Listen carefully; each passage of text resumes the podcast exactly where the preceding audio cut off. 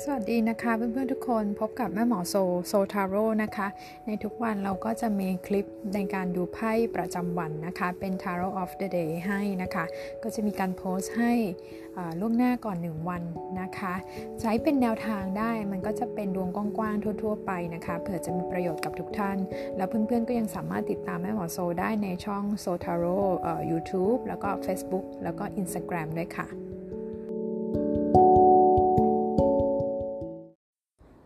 สำหรับไพ่ประจำวันที่ 14 กันยายนนะคะ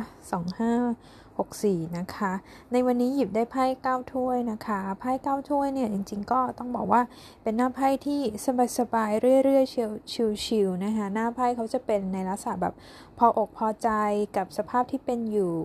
ไม่ไม่เร่งรีบอะไรมาก จริง ๆ เป็นเหตุการณ์ประจำวันมันก็อาจจะ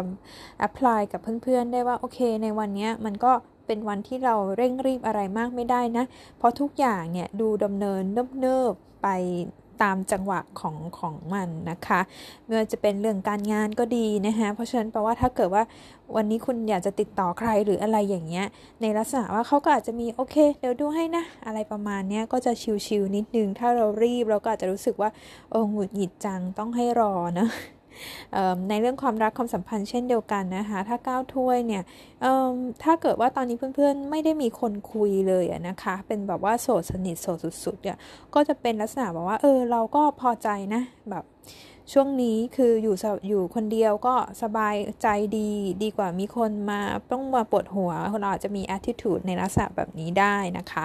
ในกรณีที่เรามีคนคุยแล้วไพ่ใบนี้ก็เป็นลักษณะคุยกันเรื่อย ไม่มีทีท่าที่แบบว่าคือจะว่าไงล่ะ ก็พออกพอใจก็โอเคคุยได้แต่ว่ายังไม่ได้มีทีท่าที่ชัดเจนหรือว่าจะส่งสัญญาณว่าเออพร้อมที่จะ